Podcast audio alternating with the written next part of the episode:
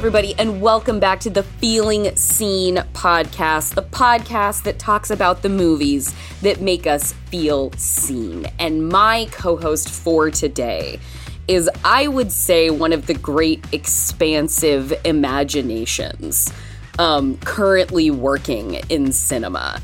Maybe you saw the fantastical coming of age tale, The Lure, that involved being a musical and being about mermaids.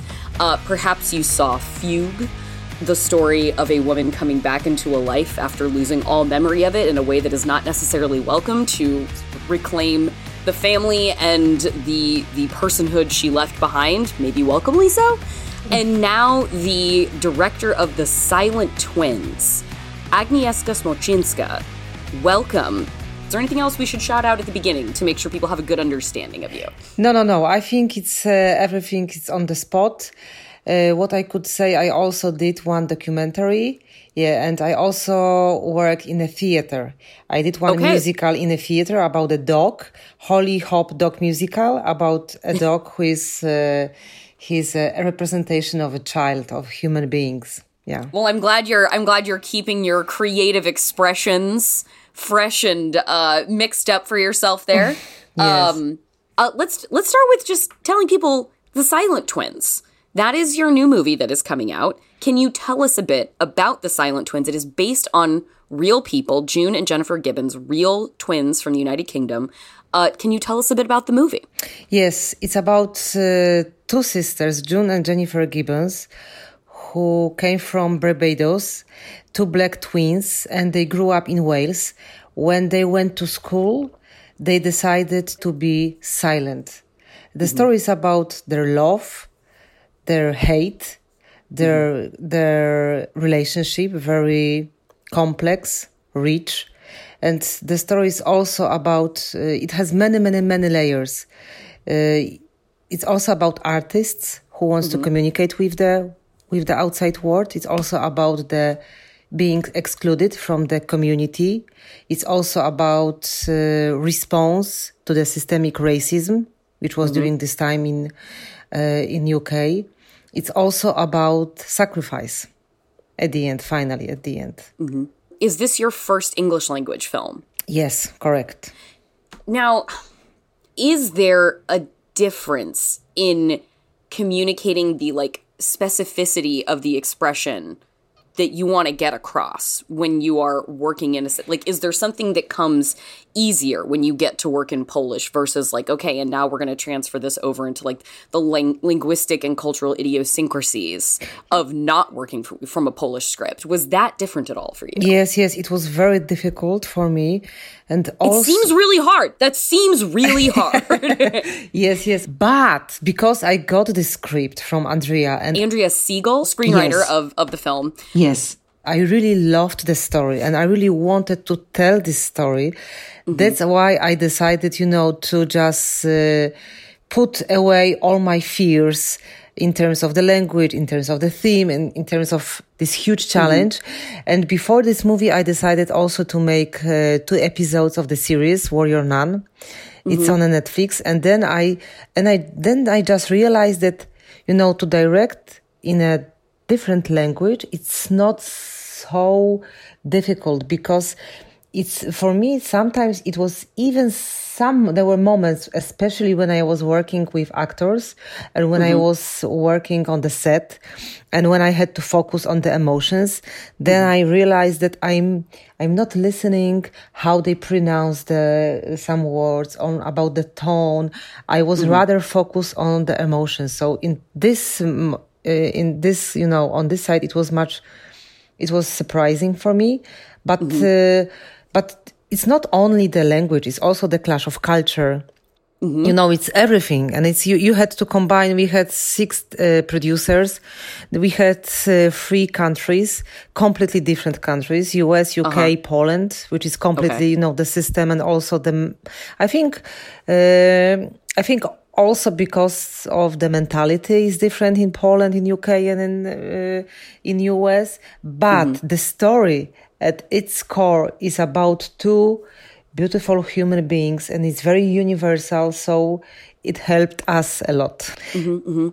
Yeah. Well, and, and something that I was, um, and I, I've, I've said this so many times before in this in this podcast, but it it remains to be one of my favorite things about getting to do this is I ask people to bring characters to present to discuss, and I when I'm watching the work that contains these characters in them. I'm watching it through the specific lens of the films and projects that that co-hosts are coming on and being like, okay, this is the experience through which I am perceiving these characters. And you brought quite a wonderful litany to the table, and I will just I will I will list off as I received them. So here's here's some characters you suggested for who we could kind of talk through today. One of my all-time favorites, Pippi Longstocking. Pippi Longstocking. Yes. Ponyo Patricia from the I believe that's the Godard film Breathless. Yes, Breathless. That's the Godard yes, film. yes, yes, Um Julie from Three Colors Blue, yes, Fern in Nomadland, Beatrix Kiddo, of course the bride from Kill Bill, Clarice Starling, Ava, which is Mia Wasikowska's character from Only Lovers Left Alive, and Jennifer in your own film The Silent Twins. yes, yes, and of course uh, silver from uh, silver and gold from the uh, from the lure. Mm-hmm. But when I was asked to think about these characters, these female Yeah. characters, I realized one thing that in the whole in the whole history of filmmaking, there is not, especially ten years ago. I think f- maybe from from ten years you have different female characters, but even the movie we, uh, movies which I liked very much, for example, La Strada by Fellini or Kill Bill also, or uh, I. I don't know, Jackie Brown, for example. These characters, they were female characters, but also on some way they were told in a male way of telling the story. And there Yeah. rather represented male side of the woman. And i forgot about very important uh, directors too bergman and antonioni because i loved I love uh, his movies. And I grew up on Bergman. And these two directors they had very very deep complex female characters. But it was for me it was really you know it was really very strange that I realized oh my god there is not too many of course if you know the whole history of the cinema there Sure. are some but in general I I think we have a lot, a lot, a lot ahead of us, and we have to, you know, create new female characters. I completely agree. And and and what I found was uh, it seemed like a, a consistent through line throughout all of that list. And and in your own work seemed like to be this this thread of a collection of women apart generally from either their peers Yes. or from society generally and whether that is as a result of their sort of intrinsic circumstances as as people or very deliberate sometimes dramatic choices to take themselves apart. Like obviously blue and nomadland are very different tonally from kill bill but you still have beatrix being a character that sets out on this essentially all of them are kind of on a quest of their own galvanized by different either like emotional or physical circumstances I've killed a hell of a lot of people to get to this point. But I have only one more. The last one. The one I'm driving to right now. The only one left. And when I arrive at my destination, I am gonna kill Bill. And even like something joyful like Yes. Ponyo or Pippi Longstocking. You have two sort of characters so extraordinary, two young girls so extraordinary that they don't fit in the context around them. It's Pippi Longstockings, hey ho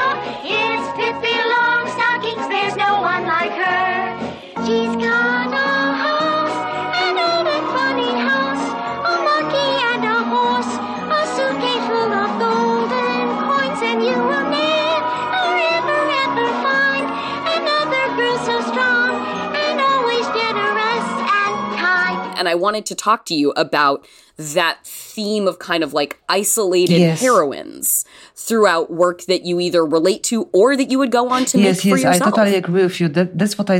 That's why I started with uh, Pippi and with Ponyo and Ariel because when I was a child, I remember when my mom, you know, started to read me books or some myths and um, mythology. There was rather male characters. And I remember Pippi Longstocking.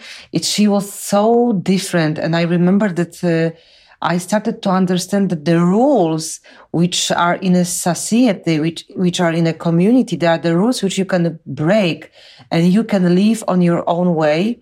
Of course, I was very decent, polite girl when I was, uh, when I was small. Uh, and uh, mm-hmm. I remember that for me, it was like the a kind of the representation of the courage of the outsiders. I love also the characters, female characters who rebel you know with the mm-hmm. with the rules and also who wants to live on their own way but now when i'm thinking about the there is also a beautiful book of the the her, the journey of the heroine. It's completely opposite mm. to the, the journey of the hero. It's like the two books uh, in terms of the writing script. And the journey of the heroines it's not that you have to find the gold or you have to find the treasure and your way is like to up. Yeah. yes that you go up up up. The journey of the heroine is like the circle because women mm. have the circulation you know because of how we mm-hmm. perceive the world and it's very very interesting and and also the depression for example in the in the blue three colors of the blue and the same what is uh, in mm-hmm. nomadland uh, with Fern, how the women cope with the depression. The, you know, the, the moment mm-hmm. when you feel that you are in a very, very bad shape in terms of the, your soul and mentality. And after that, it, it comes that it's, that every, every, maybe seven years, every woman, every girl has mm-hmm. this kind of the feeling just to create yourself from the beginning. Um, my mom says that you're homeless. Is that true? No, I'm not homeless. I'm just houseless. Not the same thing, right? No. Don't worry about me. I'm okay. You remember anything that we worked on when I tutored you? Uh, yes. Um, tomorrow and tomorrow and tomorrow, and all of our yesterdays have lighted fools the way to dusty death. Out, out, brief candle. It's really good. Well, and, and I was wondering with like something like watching something like Fugue and seeing this woman who she experiences memory loss yes. and has to build a new life for herself in the absence of knowing the life she had and then it is sort of thrown back into this previous life and not in a welcome way where she is a mother and she is a wife.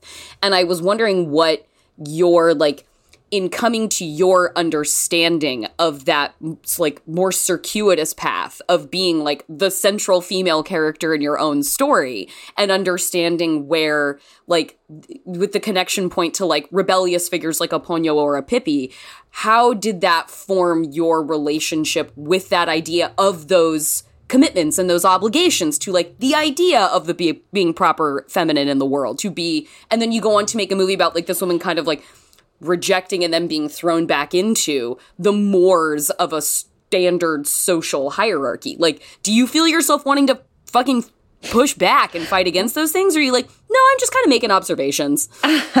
Because if you just want to be out there being a mom and having kids, I'm like, you go get it, Aga. Like, that sounds great. But uh, I yeah. feel like there are thoughts there. Yes, of course, because I have two kids, I have two daughters.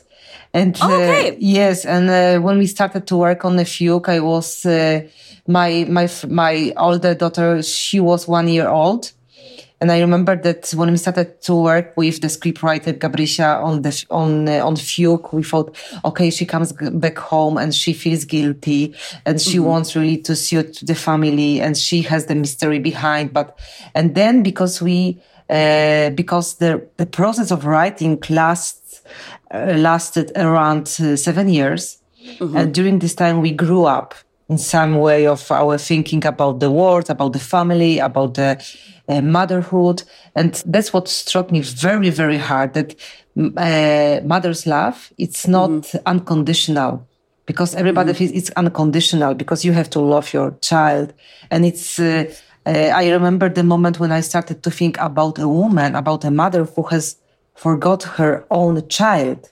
And I, and, and for me as a mother who, who has two daughters, it was really very, uh, how to say, um, a very not beautiful, maybe also painful journey to mm-hmm. think, okay, what I would do if I would forget my daughters when I come back to my home and I forget also my husband and I don't love people who I used to love very much. And for me, it's always when you tell the story, you try to imagine and you try to, you know, in some way create a new reality. And for me as a filmmaker, it's also like the alternative way of going through your own life. You know what I mean? In terms of the role, Yeah. me as a mother. So if you ask me about how was I was thinking about this uh, character, I thought that she has to rebel. That's what she has to face uh, at her home. And also what was crucial to me that at the end, she has to abandon her family. And for me, it was the sense of telling this story that the woman has the right to abandon her own family. It's not only a man. When you love somebody, the same is in Silent Twins, the Silent Yeah. Twins. When you love somebody so much, you also feel like, uh, like that you love him or her so much that you also want in some way just to be set free from this relation you know mm-hmm. e- even with the with the kids. So i i didn't want because i love them so much i didn't want did it in a life but you can do this in a movie. That's why i like also so much movies and miss mythology yeah Well, and that and like that I think gets that gets to another thing that I really wanted to ask you about, which is where where did your sort of relationship as a creator with the fantastic begin? Obviously, in the Lure, we have this tale of mermaids and it incorporating ele- elements of mythology and Hans Christian Andersen style fairy tales, and then in in the Silent Twins, this is a real story about about r- real women who it is interlaced with these very whimsical sort of dissociations from reality and these ventures into sort of dream sequences or animations that bring to life real works of fiction and poetry that we hear voiceovers of them that these women really wrote that are incorporated into the film. And i wanted to know where your relationship with those kind of fantastic elements within sort of crushing realism yes. you know, like communist Poland in, Yes, yes, in, yes, in the Lure as well, and then like the dour, structurally racist me- and medical racism that that the twins experienced in this, dappled with these, you know, dances into something more, something more enchanting. And I wanted to hear when that became a part of storytelling for you. You know, it was in a script. I remember when I read the script for the first time, Andrea's script, she already, she wanted to, she wanted to represent and to present their huge imagination, mm-hmm. they, their Jennifer's and June huge sense of humor and also how unique they were. And that's what mm-hmm. I loved very, very much. Yeah, there Because- are there are public there are published works that that these women wrote. They were they were writers of fiction. They were poets. They Yes. they had very vibrant creative imaginations that they expressed in things that people can read. Yes, exactly. They, they they they decided not to say in a verbal way, which people communicate in verbal way. They decided to communicate in written words. They were very desperate to communicate with the outside world, but as artists. And then I thought that I have to find a way how I want to describe and how I want to sell uh, Jennifer's writings. And because uh, Jennifer and June, they, uh, as a kids, they used to play dolls. I decided to use uh, stop motion animation. It shows how complex June and Jennifer were as a human beings, because that's what I said, that inside they were very powerful, you know, with full of sense of humor, limitless imagination. They they were also brutal, and outside they were they were victim sometimes. Yes, victims. So it's like, you know, sometimes you have. I I love how she, I mean, uh, she uh, Andrea, juxtapose the boredom, boredom versus, you know, vivid sequence inside the world and also the victimhood versus brutality and also the colorful inner world versus this dull bleached outside world We are going to take a quick break, but I've got so much more to get into with Agnieszka Smoczynska. And then I will have one quick thing before I go about, drumroll please, the new Hellraiser. That's right, the Hell Priest is coming back.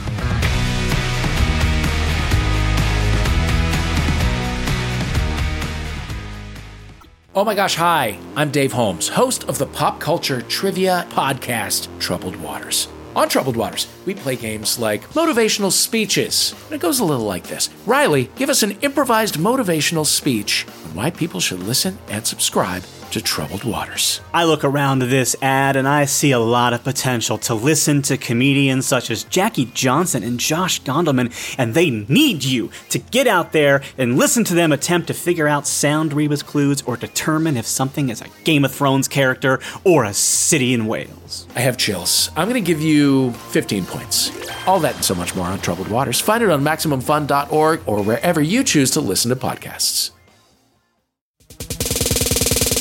Hey there, beautiful people. I'm Tre'vell Anderson. And I'm Jarrett Hill. We are the hosts of Fanti, the show where we have complex and complicado conversations about the gray areas in our lives, the things that we really, really love sometimes, but also have some problematic feelings about. Yes, we get into it all. You want to know our thoughts about Nicki Minaj and all her foolishness? We got you. You want to know our thoughts about gentrification and perhaps some positive? Question mark? Uh-oh. aspects of gentrification? We get into that too. Every single thursday you can check us out at maximumfun.org listen you know you want it honey so come on and get it. Period.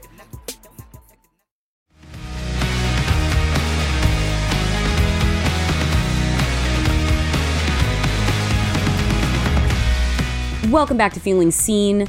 The accomplished Polish filmmaker Agnieszka Smoczynska has just had her first English language film released into theaters. It is called The Silent Twins. We are talking about that film and about characters that drive her, including an expansive list of women on screen that she has felt seen by from Pippi Longstocking, a personal favorite of mine, to Fern in Nomadland to Beatrix Kiddo in Kill Bill. So let's get back to it. Another thing that I found like looking at this this collection of characters, it is a lot of them are very solitary figures and some of them are like really seeking out like affection and connection Ponyo specifically is clamoring to be with Sosuke throughout Yes. the entirety of the movie. Did you taste blood, Brunhilde? My name is not Brunhilde, it's Ponyo. Ponyo? Ponyo! Ponyo loves Sosuke! I will be a human too! Human? Ugh. What do you know about humans, Brunhilde? They spoil the sea. They treat your home like they're empty black souls. Hands! I want hands! I don't want these flippers anymore! I want feet like Sosuke! but it's it seems like there is largely this thread of even like a character like Clarice Starling who's amidst like the FBI. She is sort of apart from and we are we are given visual cues by Jonathan Demme at the very beginning of the movie to show us how apart Yes. from her cohort Clarice Starling is. And I thought it was interesting this um, collection of relating to these very kind of solitary figures while having two of your films be very rooted in like such an intimate, unique companionship between like these sort of like twin suns that revolve around each other with like your mermaid sisters in the lure and then the twins and the silent twins. And I wanted to hear from you about like that contrast sort of in your own perception of like the duty of loneliness and sort of like the the the duty to a partnership Yes. like and, and hear about those those two things that sort of how they resonate with you Yeah, yeah, it's uh, it's something that what happened with June and Jennifer. They, in some way, they decided to be together and they protect each other. In some way, they decide they because they wanted to to be together. In some way, they excluded from the community. And it's uh, June and Jennifer. It's completely different case that's uh, gold and silver because they were outsiders. They were mermaids. And I was, of course, June and Jennifer were also outsiders, but um, gold and uh, silver, they came from the outside world. And they, it, their relationship was completely different than June and Jennifer. The June and Jennifer mm-hmm. relationship, maybe not completely, but it was, it was different. June and Jennifer relationship was so, you know, it was so complex. I could speak about it maybe for hours. God. Because, yes, because, yeah. you agree with me that we we yeah, also like psychological tomes can be written about the nature of this relationship Yes. between between the Gibbons twins. Yes, because also and also in some way this is very unique relation and it's also very universal at the same time. That's why we can so much resonate with them.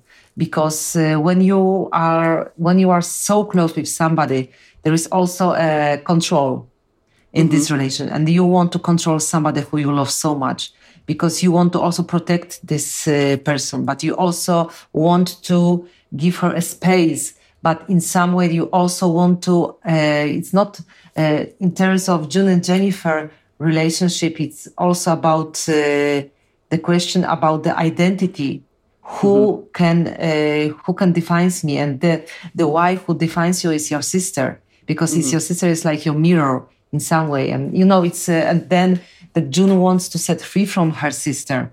And jennifer wants that wanted to be with her so much. And i don't want to spoil the the movie but this would happen with them. And that's uh, how jennifer decided to set free her sister. It's very beautiful and moving for me part of the story.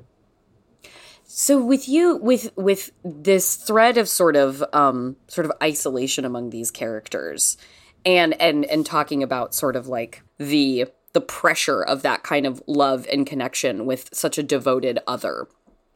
Do you find the solitary nature of those characters you suggested to be something that is identifiable to your experience like yes i get that or is it something that's like aspirational to your experience? Like i seek to be more solitary? Or like is it is it an attraction of fear or is it like an attraction of relatability to that kind of not necessarily loneliness but aloneness? Because the two are not the same exact thing. To be alone is not to be lonely. But so i wanted to hear your relationship with their very solo journeys that and and just sort of the inability to find a peer among them given their circumstances with like those characters you suggested.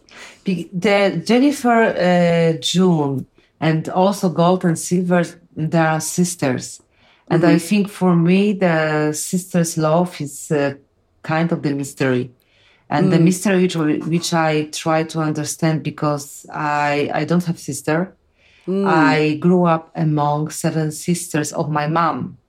Oh and- okay. Yes, and my mom, uh, because their mother died very early, and they had to be together, only seven sisters, and uh, from one who has two years old, and the older were twenty-four years old, and they were mother to each other, they were father to each other.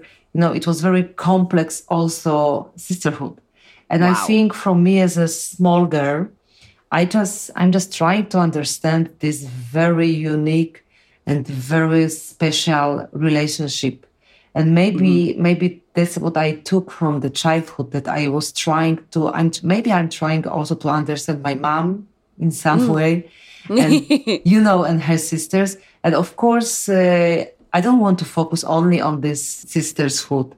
I hope in a future movies I will not, uh, you know, tell the story about because this uh, relationship between June and Jennifer is so complex, it's so rich and powerful that I, I think it's, I don't know if I could, you know, find uh, another so beautiful and touching story like, uh, like their story. But you know, nobody knows. You always, when I start to work on the movie, I Yeah. or on the story, it has to be always something what resonates with me very deeply and probably maybe this sisterhood is something what i have to you know mm, how to say examine and study for for years.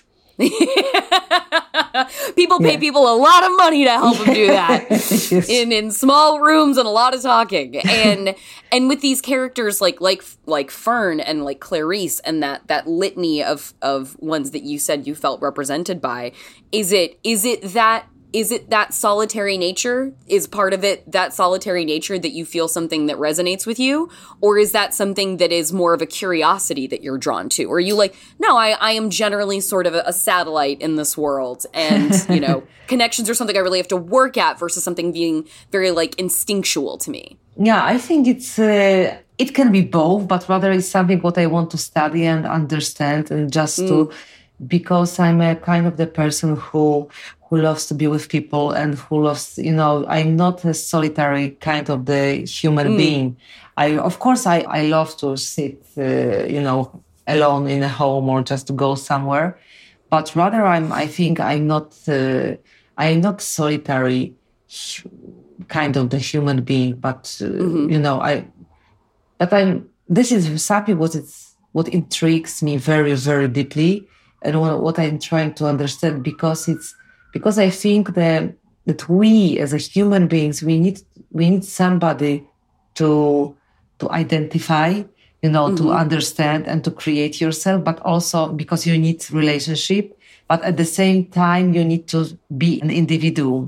So it's like, uh, maybe I'm also trying to understand this. It's not, I think I don't, I still don't understand. I'm trying to understand. yeah.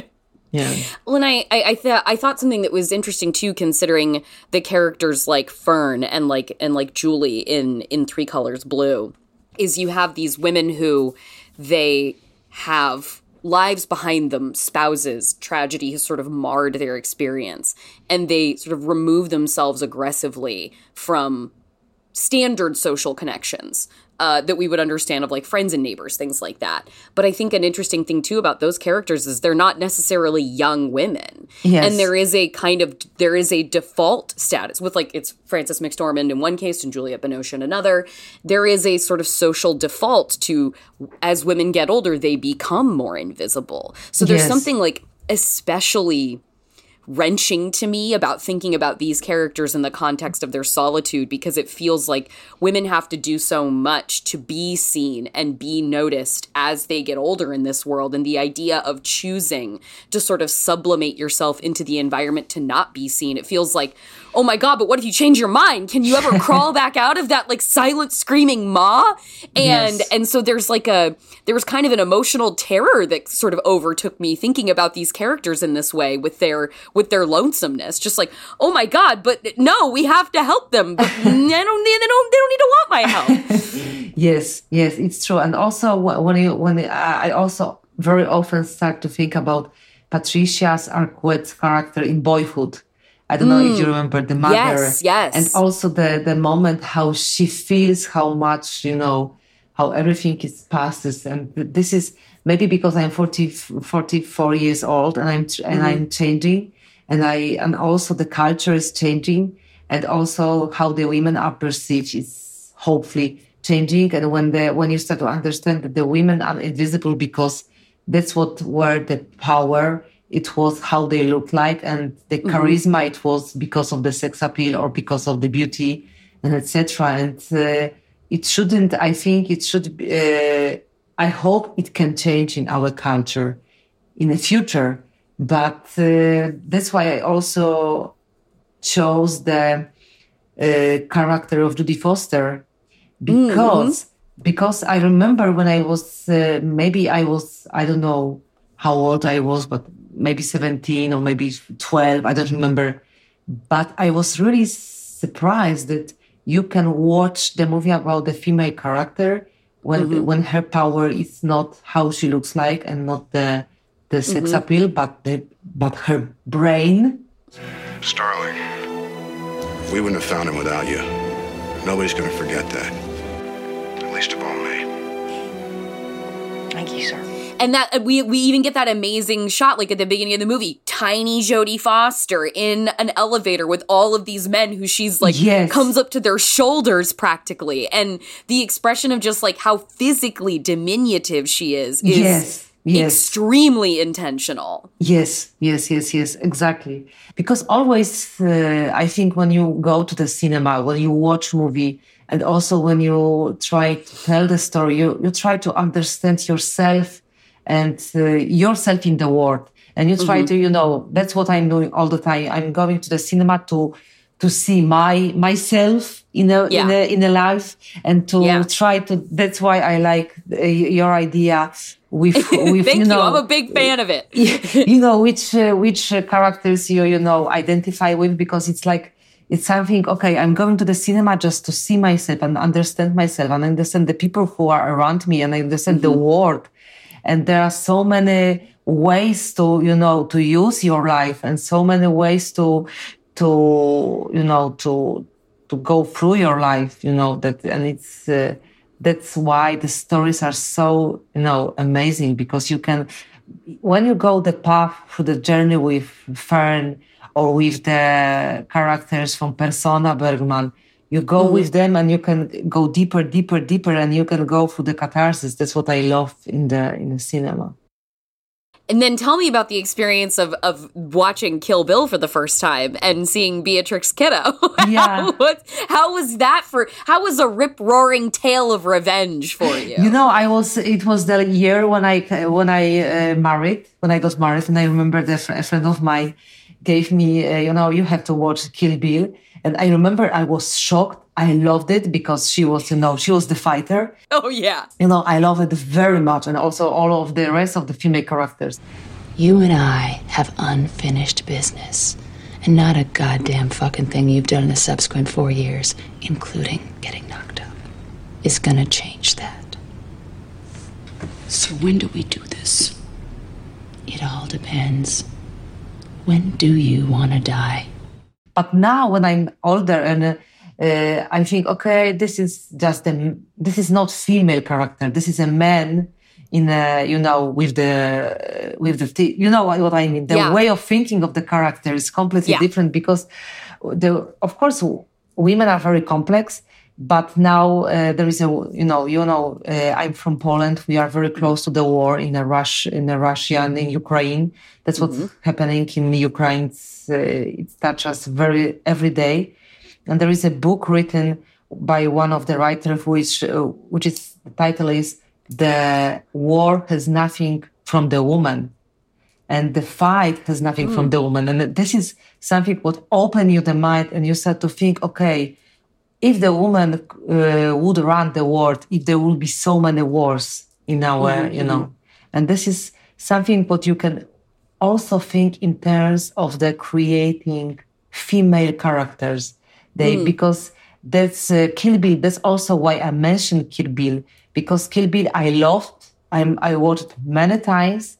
But now when I'm thinking about it, I think, okay, this is uh, old way of talking about woman as a fighter.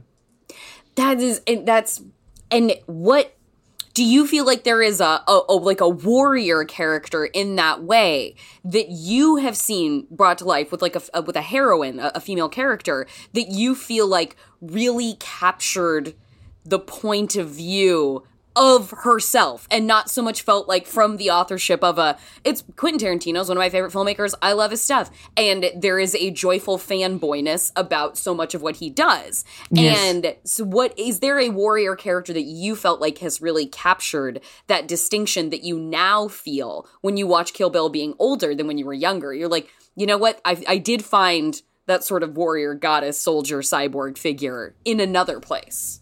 You know, not yet, because I was watching, of mm. course, the Black Widow with Scarlett mm-hmm. Johansson. Yes, that was I, the. I, I, I feel like we need your action movie. Is Yeah. what I'm trying to get at. Is this is what I'm saying? Is are we getting at the long way of saying are you get are you going to make us an action movie? yes, but also what I saw. Okay, she looks sexy, and she's. It's also for me the old way of telling the story about women as a warriors. So this is mm-hmm. something what I think we should explore in terms of the telling the story in the movies. I think it could be very, very because I have my daughter is 17 years old, and the 17s now, the teenagers now, they don't. Uh, the the way how they you know what they dress and what they wear.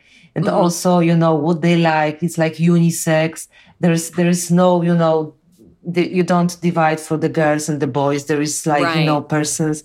And i think this is something what can be very very interesting in terms of the creating a new heroine or how you can you know it's very very for me it's still like ahead of us.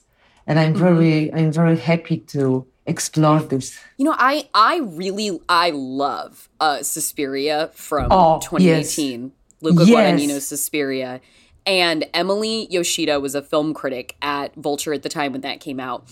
And she wrote about that movie as being unconcerned with the tidy male hero's journey that we're so accustomed to seeing and that was one of the things she found so refreshing about watching it was that it wasn't like this linear path to achieving where you knock down walls to where you get to be it was this like byzantine traveling through a coven of all women and like at stake are these like intimate points of connection between them, like who you have between Sarah and Susie with Yes. Mia Goth and Dakota Johnson, and the war for power in a way that just did feel like the normal that normal hero's journey we're used to seeing the building blocks of was just like oh no we we simply can't care about that and i just lost myself in that movie Yeah, yeah, yeah. It's so yeah, yeah. You are yeah. I totally agree. I'm i i, I love the idea of you sourcing a future heroine from like your intuned 17 year old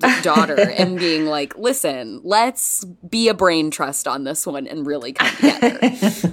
Yes. well, what then? I wonder then, what is, as you are three features in now, what feels to you like the most sort of exciting forefront of possibility with what you maybe have crafted your way to being able to understand how to do better or have the clearance as somebody who's more established as an artist or perhaps in ways the industry is changing what is sort of most exciting to you about ways that you can develop heroines that i don't know if you felt like was always an option to you since the start of your career or that you see the potential for now based on like other inspiring examples around you where do you where do your heroines have the potential to go that you're most thrilled about I don't know yet because you know it's always. I don't think uh, I'm. I'm not starting to think from this from this uh, point. I rather start to think on the concrete history and concrete characters. Fugue was also based on a true story. It was inspired by the true story. I was also working on a character, uh, on the female character who is a witch, cyber witch, something like like this, something in the future. And uh, and uh, yeah, I don't want to tell too much because it's you know it's uh, you know you don't you never don't know what's gonna happen and etc. But I'm I'm trying to understand you know to what defines woman and what because uh, i just read uh, I, I just read an interview with one of the writer who who said that female writer who said that uh, when i was 14 years old i understood that every book was about men and the woman was only the you know in the background. And also i think it was besides of course bergman and antonioni it was also the same in cinema so it's like, uh, and now when we start to, t- the, the women are our mothers or the lovers or the warriors. And, and I'm trying to, to think about uh, what defines us as a, as a, yeah, it's, it's, and maybe, maybe in the future it will be not a woman. Maybe it will be like, it's not i don't think it's like a woman maybe it's just the, the person something uh, you know in between the sexes that makes me th- that you saying that and saying the word cyber witch which is extremely exciting um is uh i'm a big fan of robot cinema. And uh me and me and a friend uh have extensive conversations about it. And she's she's a real robot cinema scholar. And she meant she talked me through the cyborg manifesto. Oh. And there is uh, i know that there is i certainly can't quote extensively from it but i know that there is a line in it where um, donna haraway the author of it says she would rather be a cyborg than a goddess. Yes. Because to truly ascend to a next tier of evolution would be to throw behind the paradigms of what the goddess demands we be. And why would you want to be that when you could be a cyborg something new and something built of your own and something self-repairing? Yes. and so i thought that was ex- I, Yes. that's one of my favorite things i've heard in a long time. Yes yes yes yes it's very interesting i don't know if you did you watch the movie uh, Titane yes yes saw that at Beyond Fest here in Los Angeles last year and was just gobsmacked the entire Yes. time. And Julia Ducournau is such a an incredible filmmaker. Even more so with hearing her how she talks about her work and talks through her work, and Yeah. it's it, it is absolutely a case of like a work feeling even more enriched by hearing how thoroughly she has considered the most fascinating aspects of character and gender and queerness and moving toward a future where Yes. those terms are so much more conversationally intertwined because we're less concerned with convention. It was just she did Q and A after, and I was just like, God, I didn't know if I could be more in love with you, Julia Ducournau, but I am now. Yes, yes, yes, yes. And I think Did she's you like Titane? Of course. This I will. Le- I Of will have to let you go course. after this, but I need to know if you like Titane Of and course, what you I liked love about it. Titane. I love it. I love it. I love it so much because I think she cross she crosses so many borders. And I, mm-hmm. I and she tells the story about love and about family, but in a totally different and new way, and I love it. All right. Well, I Yeah. am so bummed that I have to let you go because I have so enjoyed this conversation. I feel like we're just getting, we're just heating up. Uh, but it, uh, Agnieszka, it is so, it has been so wonderful to talk to you, and I really, really appreciate you coming on and sharing s- expansive thoughts about your work and the work of of others and its influence on you. I, I really appreciate your time. Yeah, it's very interesting. Thank you so much, Jordan. Yes, thank you for your time, and thank you, uh, thank you for your work, of which I am a big fan. Thank you so much.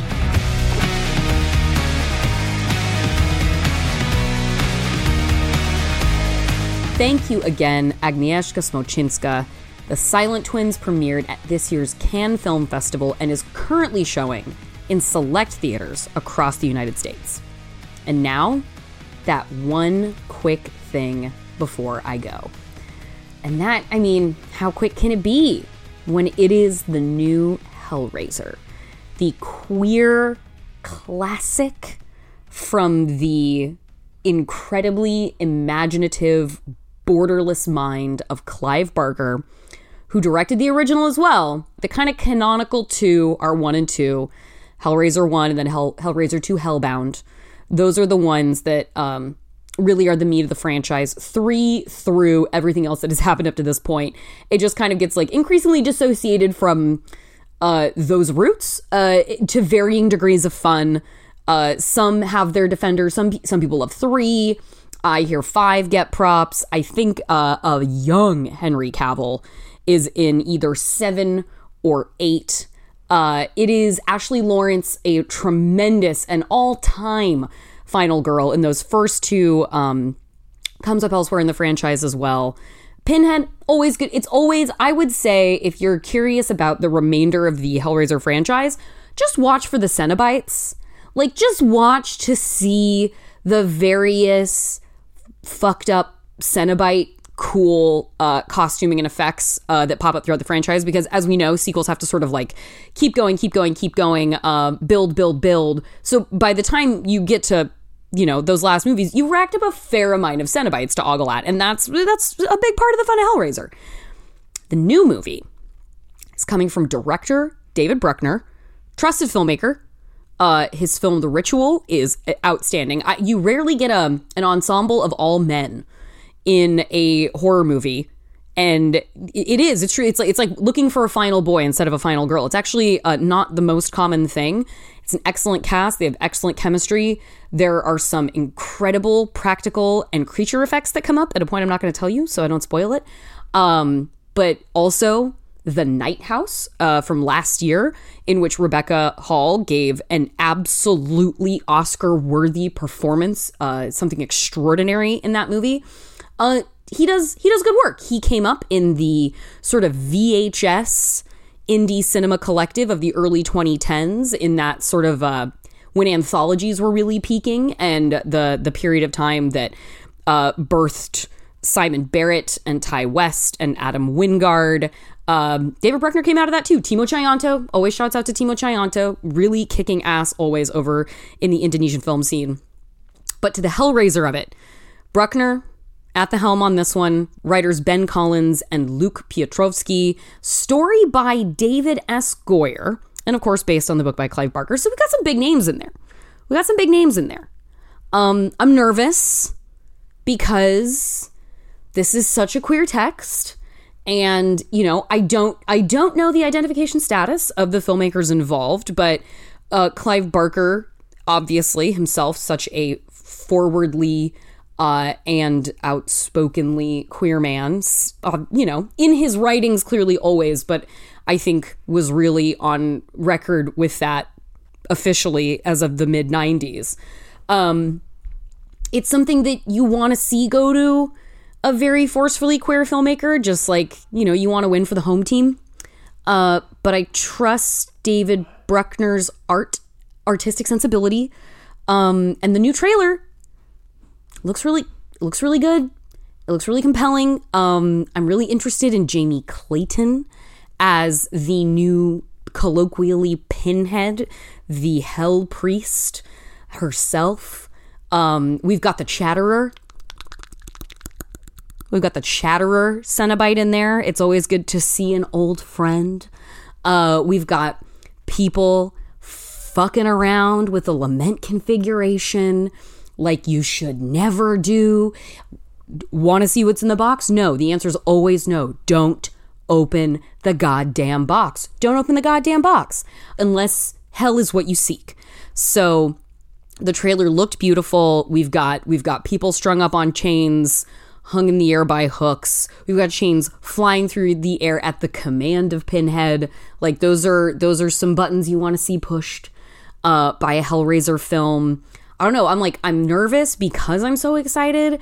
And I don't, I'm really good at going into movies without like layering them with expectation. I'm, I'm real good at going in with an open mind and assessing things based on what they're trying to do and not what I, what I assume they are or what I wish they were. But the legacy of this one's big. It's exciting to see Hiam Abbass in anything. So that is That's extremely encouraging. It's like, well, Hiam Abbass is there. Well, at the very at the very least, everybody, we're gonna have Hayam Boss. It's coming October fourth, and it's it's a Hulu film. I, I do have to point out comically um, the way the title is illuminated in the trailer and just with the font and everything. It absolutely.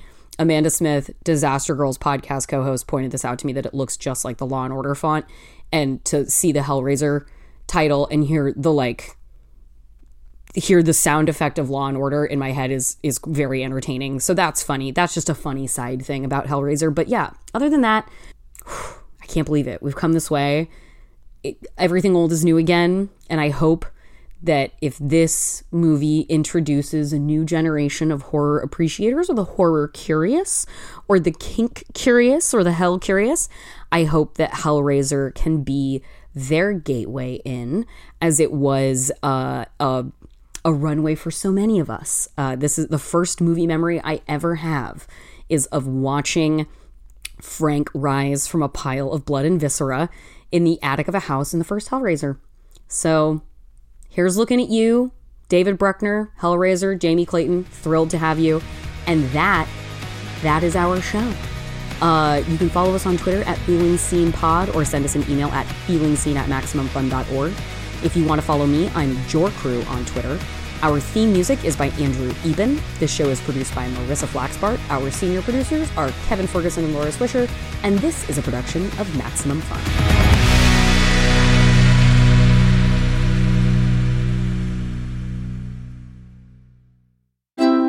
MaximumFun.org.